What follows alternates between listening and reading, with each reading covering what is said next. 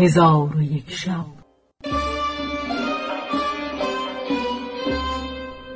چون شب سیصد و شست و چهارم برآمد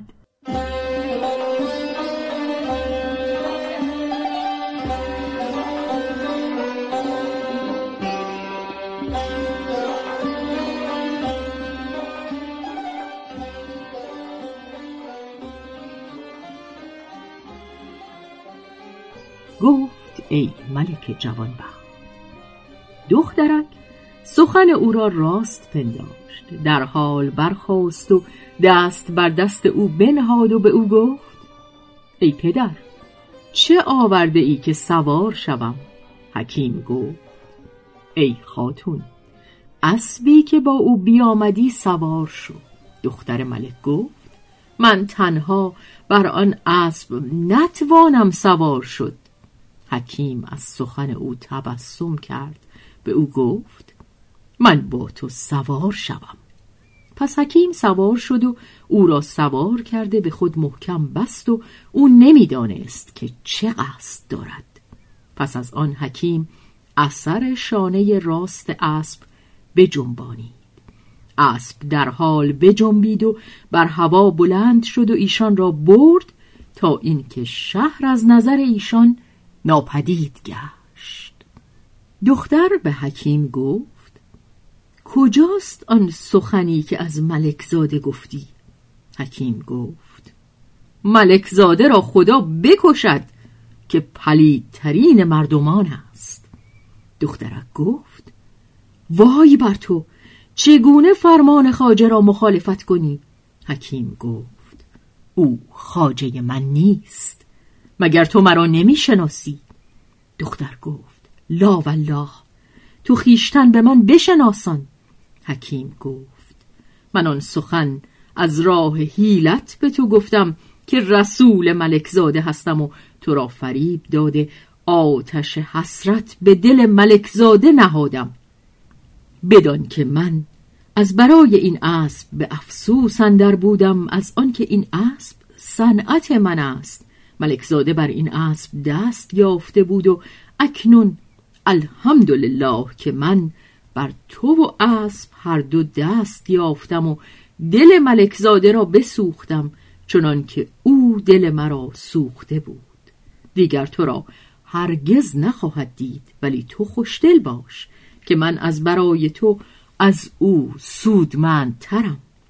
چون دخترک این سخن بشنید تپانچه بر رخسار زد و آواز به ناله بلند کرد و گفت وای بر من! نه حبیب به دست آوردم و نه نزد پدر و مادرم بماندم. پس دخترک از این حادثه سخت بگریست و حکیم او را همی برد تا به بلاد روم برسیدند. به مرغزاری خرم فرود آمدند. و آن مرغزار به شهر نزدیک بود و آن شهر ملکی داشت بلند پایه.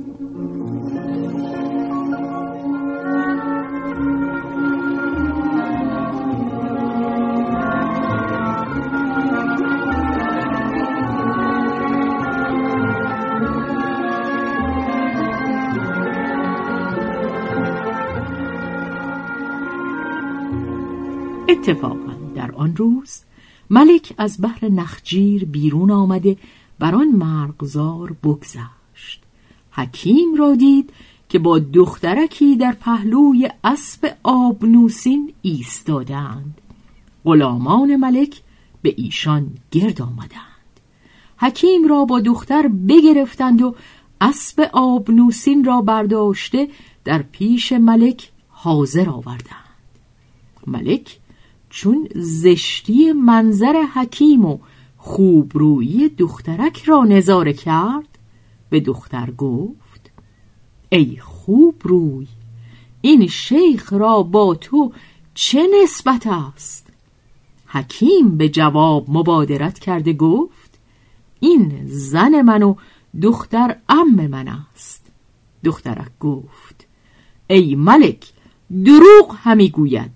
به خدا سوگند او شوهر من نیست و من او را نشناسم. او مرا به حیلت گرفته. چون ملک مقالت دخترک بشنید به آزردن حکیم بفرمود. او را چندان بزدند که به هلاکت نزدیک شد. پس از آن ملک بفرمود او را برداشته در شهر به زندان اندر کنند و ملک دخترک را با صورت اسب با خود بیاورد. ولی خاصیت اسب نمی‌دانست. حکیم را با دخترک کار بدین گونه شد. و اما ملک زاده چون از دختر ملک نومید شد لباس سفر بپوشیده از پس ایشان روان گشت. از شهری به شهری همی رفت و از اسب آبنوسین همی پرسید. اثری از حکیم و دخترک نمی یافت. پس از آن به شهر صنعا که شهر پدر دخترک بود برفت و از دخترک جویان شد. خبری نشنید و پدر دخترک را محزون یافت و از آنجا بازگشته قصد بلاد روم کرد و همی رفت و سراغ همی گرفت. چون قصه به دینجا رسید بامداد شد و شهرزاد لب از داستان فرو بست.